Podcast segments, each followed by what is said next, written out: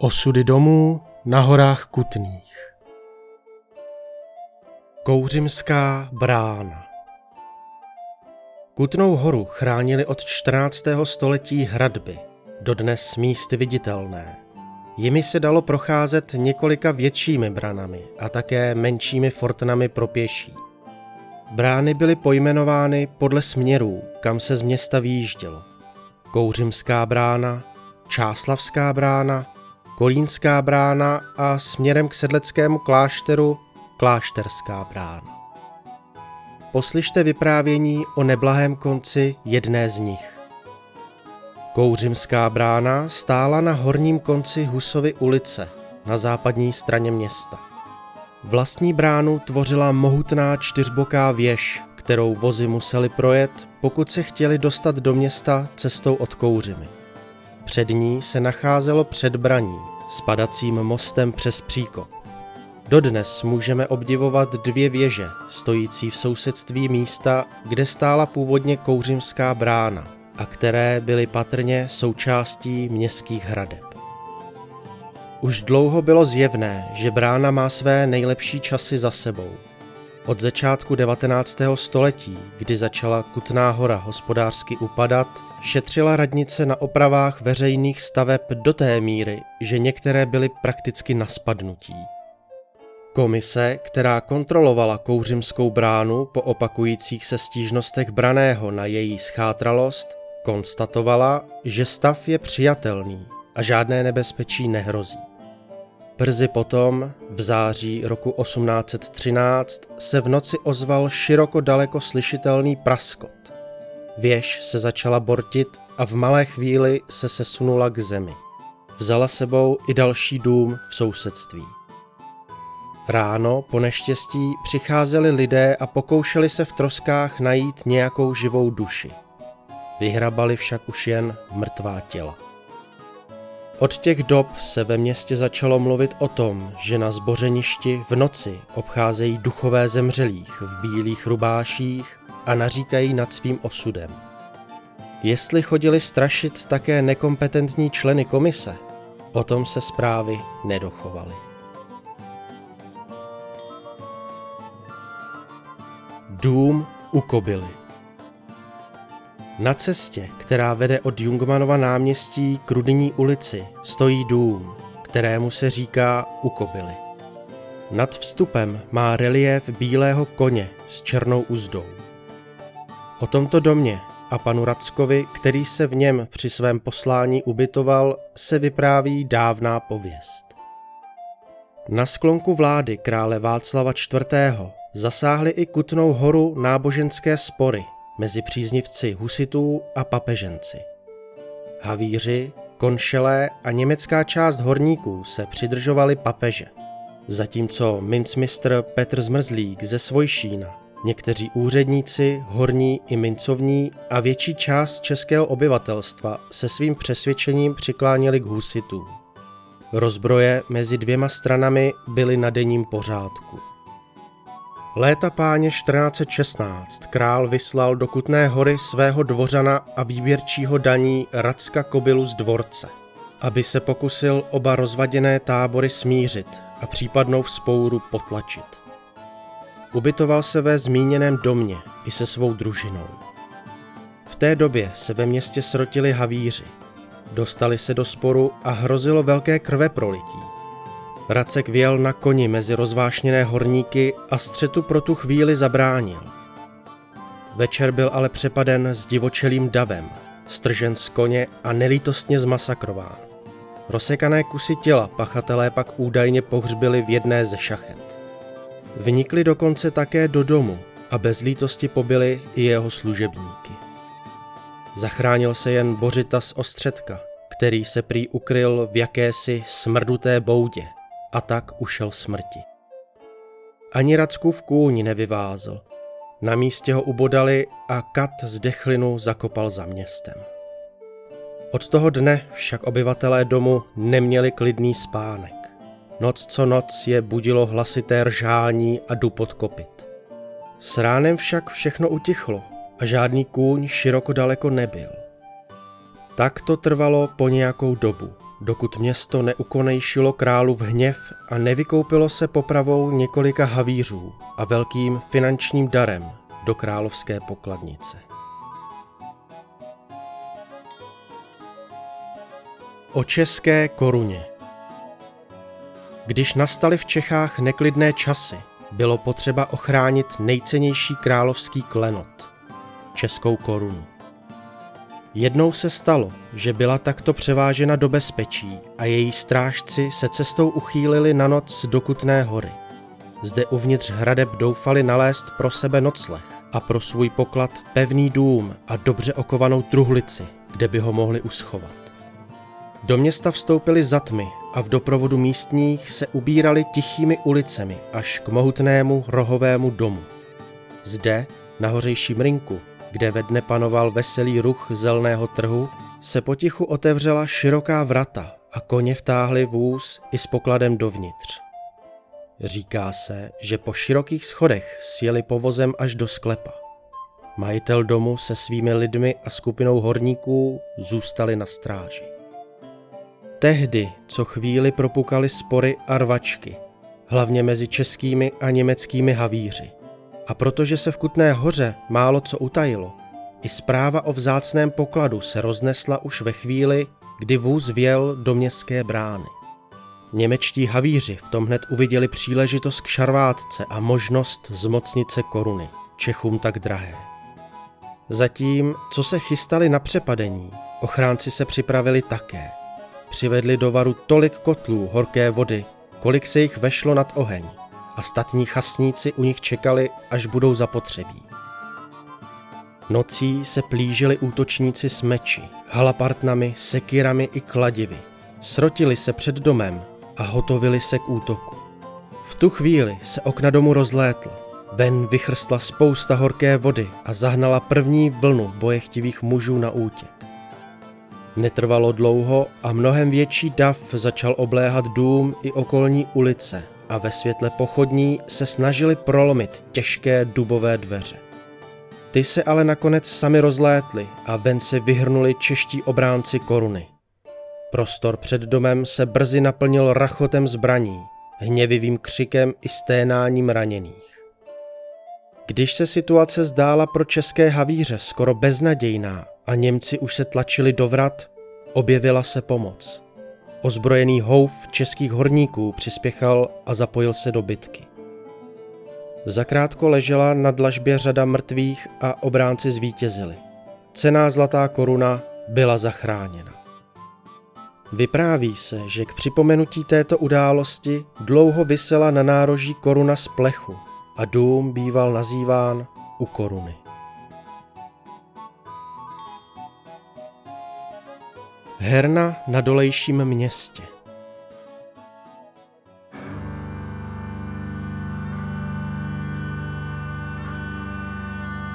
Přišla bída mora hlad, to neustojí žádnej chlap. Na kraj padnul děsej smutek, kdo měl nohy ráno utek, děti v mají strach. Kdo včera žil, dneska je prach, už se i moji svatý muži, nechtěl bych bejt v jejich kůži. Nám je to jedno a tak si dáme jedno a požerem si huby jako poslední den. Buďme se mámy a no ráda stávy a tak vypal sudy a posaď se mi sem, tak posaď se sem a vypal je ven. Ukaž kozy jako vozy, zejtra je tu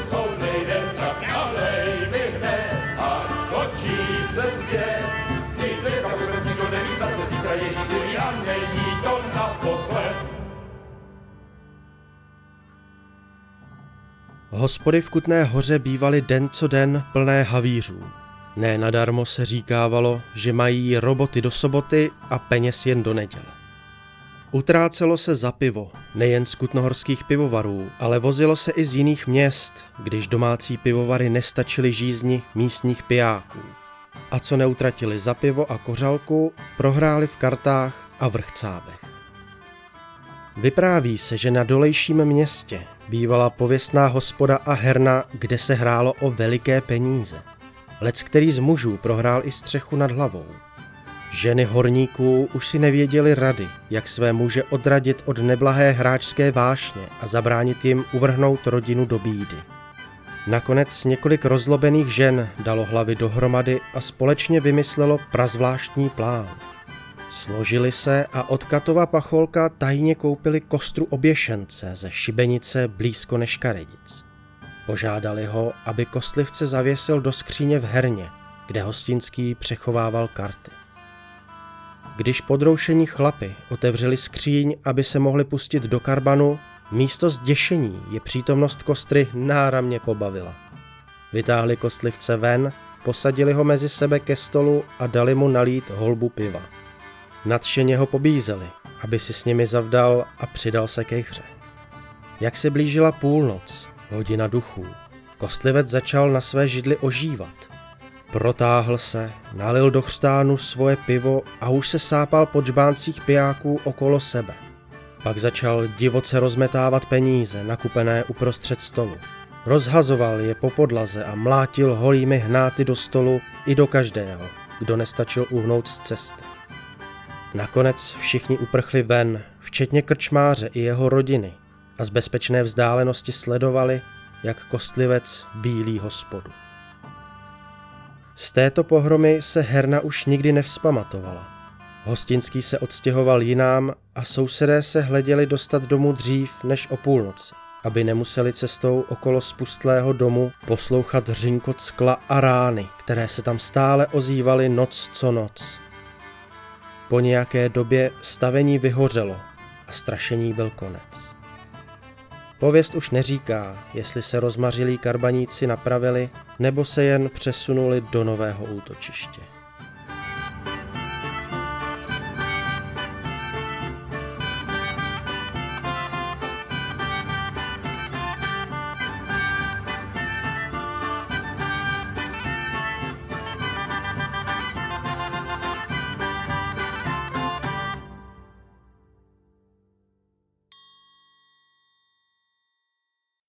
Ipresi. Po bitvě na Bílé hoře se ve městech ještě dlouho zdržovaly vojenské posádky. Vyjedli a vypili, co se dalo, a kde našli peníze, také se neostýchali všechno pobrat. V té době se v Kutné hoře objevil husar, rodilý kutnohorák, který dobře věděl, ve kterém domě může očekávat větší majetek. Proto si vyhlédl výstavný dům v Sedlecké ulici, kterému se tehdy říkalo v Ipresi, podle tiskárny, která v něm dříve bývala. Majitelkou domu byla bohatá vdova. Onoho osudného dne náhle zaslechla dusot a rachot na schodišti a vyběhla ze světnice v hrůze, že se snad celý dům bortí. Před sebou uviděla husara na koni, který se řítil po schodech, až pod ním dřevěné stupně praskaly. Namířil na vyděšenou ženu bambitku a žádal peníze pod hrozbou, že vypálí celý dům. Vdova třesoucíma se rukama otevřela truhlu s penězi a celou sumu násilníkovi vydala. Pak už jen na kolenou děkovala Bohu, že se s tím spokojil a dům opustil. Plynula léta a Husara omrzel vojenský život a stálé cestování od bitvy k bitvě v císařských službách. Vrátil se domů do Kutné hory a z peněz, naspořených i nahromaděných rabováním, si otevřel pekařský krám. Časem se oženil, žena mu porodila děti a on se považoval za šťastného člověka. Ovšem majetek, získaný zločinem, nebývá požehnaný. Manželka mu zemřela na mor a s ní i všechny děti. Obchod v těžkých časech přestal prosperovat a jiminění se valem tenčilo. Teď teprve začínal chápat, že ho dostihly staré hříchy. Svědomí, do té doby spící, se začalo probouzet a výčitky ho za osamělých bezesných nocí krutě pronásledovaly. Jednoho večera už neunesl tíhu své viny. Dům opustil a na předměstí Šipší se oběsil na stromě. Vyselce ráno objevili kolem jdoucí a přivolali kata. Ten mrtvolu odřízl odvezl na káře a zahrabal v polích. Sebevrazi nemývali nárok na pohřeb v posvěcené půdě kutnohorských hřbitovů. Dům číslo popisný 375 v Sedlecké, nyní Vladislavově ulici, už neexistuje. Stál pod knížecím domem, kde je dnes základní umělecká škola. Je pravděpodobné, že název v Ipresi vznikl s komolením slova imprese, starého názvu pro tiskárnu a písmolínu.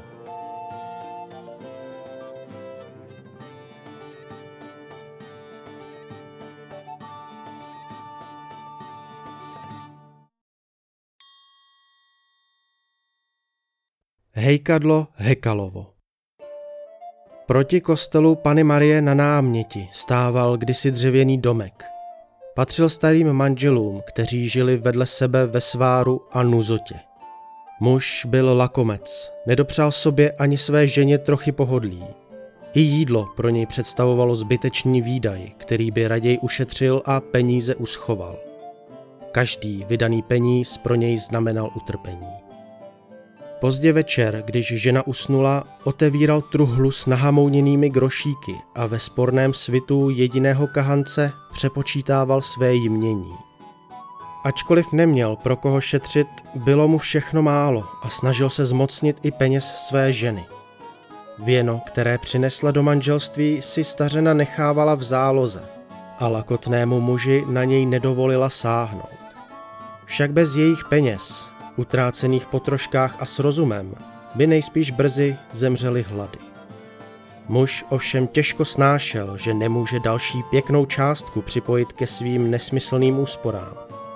Prosil, škemral, vyhrožoval. Vše marno, manželka zůstávala neoblomná.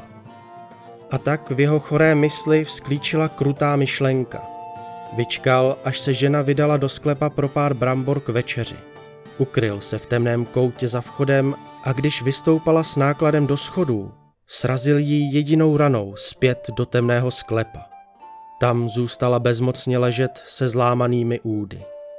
Zatímco se ozýval zoufalý křik zraněné, lakomec, šťasten, že teď bude mít čas a klid na hledání kořisti, přibouchl těžké dveře a uši si zaplnil cinkotem mincí. Tak ležela stará paní ve sklepení bez pomoci několik dlouhých dní, až její nářek nakonec utichl. Zemřela žízní, hladem a zimou. Teprve pak se muž vydal do sklepa k mrtvé. Před sousedy lomil rukama a plakal, že se mu milovaná žena zabila pádem ze schodů.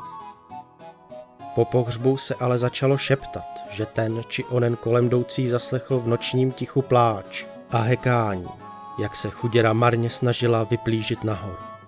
Podezření rostlo a sousedé začali dávat najevo, že vědí o spáchaném zlém skutku. Kdokoliv šel okolo oken, významně zahekal a všichni svorně tvrdili, že slyšeli, jak nebožčin duch odpovídá ze sklepa také hekání a každým tím zvukem znovu žaluje na svého vraha.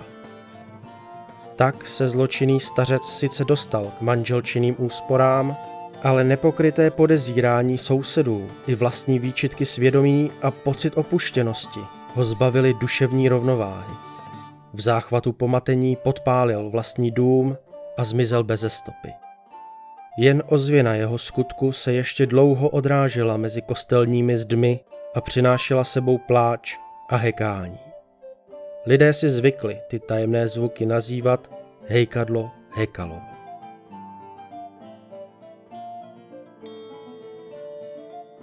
Ece Homo. Ve Vlašském dvoře se nachází krásná dřevěná socha Krista z roku 1511. Zobrazuje Ježíše oděného jen do zlaté roušky okolo boku a korunovaného trní. Socha, nazvaná Ece Homo, pochází z velkolepé pozdně gotické radnice, která stávala mezi roky 1499 až 1770 v centru Kutné hory. Byla součástí bohaté výzdoby radničního komplexu, který byl po pražské staroměstské radnici druhý nejrozsáhlejší v Čechách. Obyvatelé Kutné hory si na svém Ruthausu velice zakládali a vyzdobili ho věží s orlojem a unikátní řezbářskou výzdobou. Ale chloubě města nebylo souzeno dočkat se delšího trvání než necelých 300 let.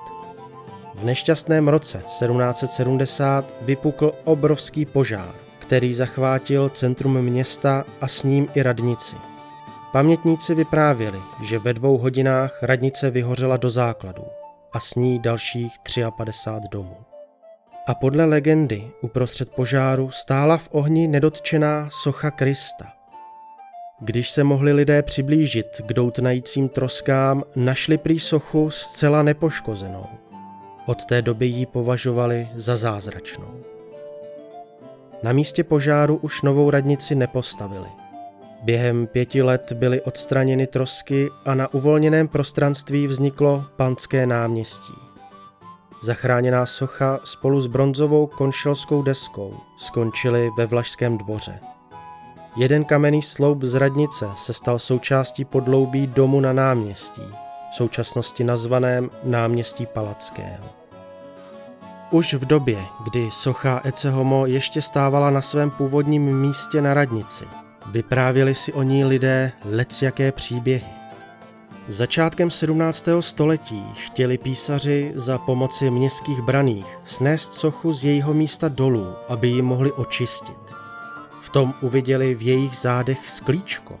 Ze zvědavosti ho zkusili odsunout, aby se podívali, co je pod ním. V tom na ně padla hrůza, protože ve stropě i ve stěnách okolo se začalo ozývat pukání a praskání, jako by se na ně všechno mělo zhroutit. Zachvátila je panika, rychle se pomodlili a sochu vrátili naspět neumytou. Bernard Ignác Dačický z Heslova, konšel a královský rychtář dostal od vyřezaného Krista zvláštní varování. Jednou při modlitbě vzhlédl k soše, v tom vykřikl a vylekal všechny přítomné – Ach, Jezus, Mária a Josef, syn Boží, po třikráté oči své zavírá a otvírá. Když ho po několika dnech trefil šlak, usoudili všichni, že to bylo znamení, že se neštěstí blíží. Psal se rok 1742. Stejný zážitek měla po čase i jistá přespolní paní. Od té doby na radnici nevstoupila a k usmíření a okrášlení sochy firhanečky žluté barvy obětovala.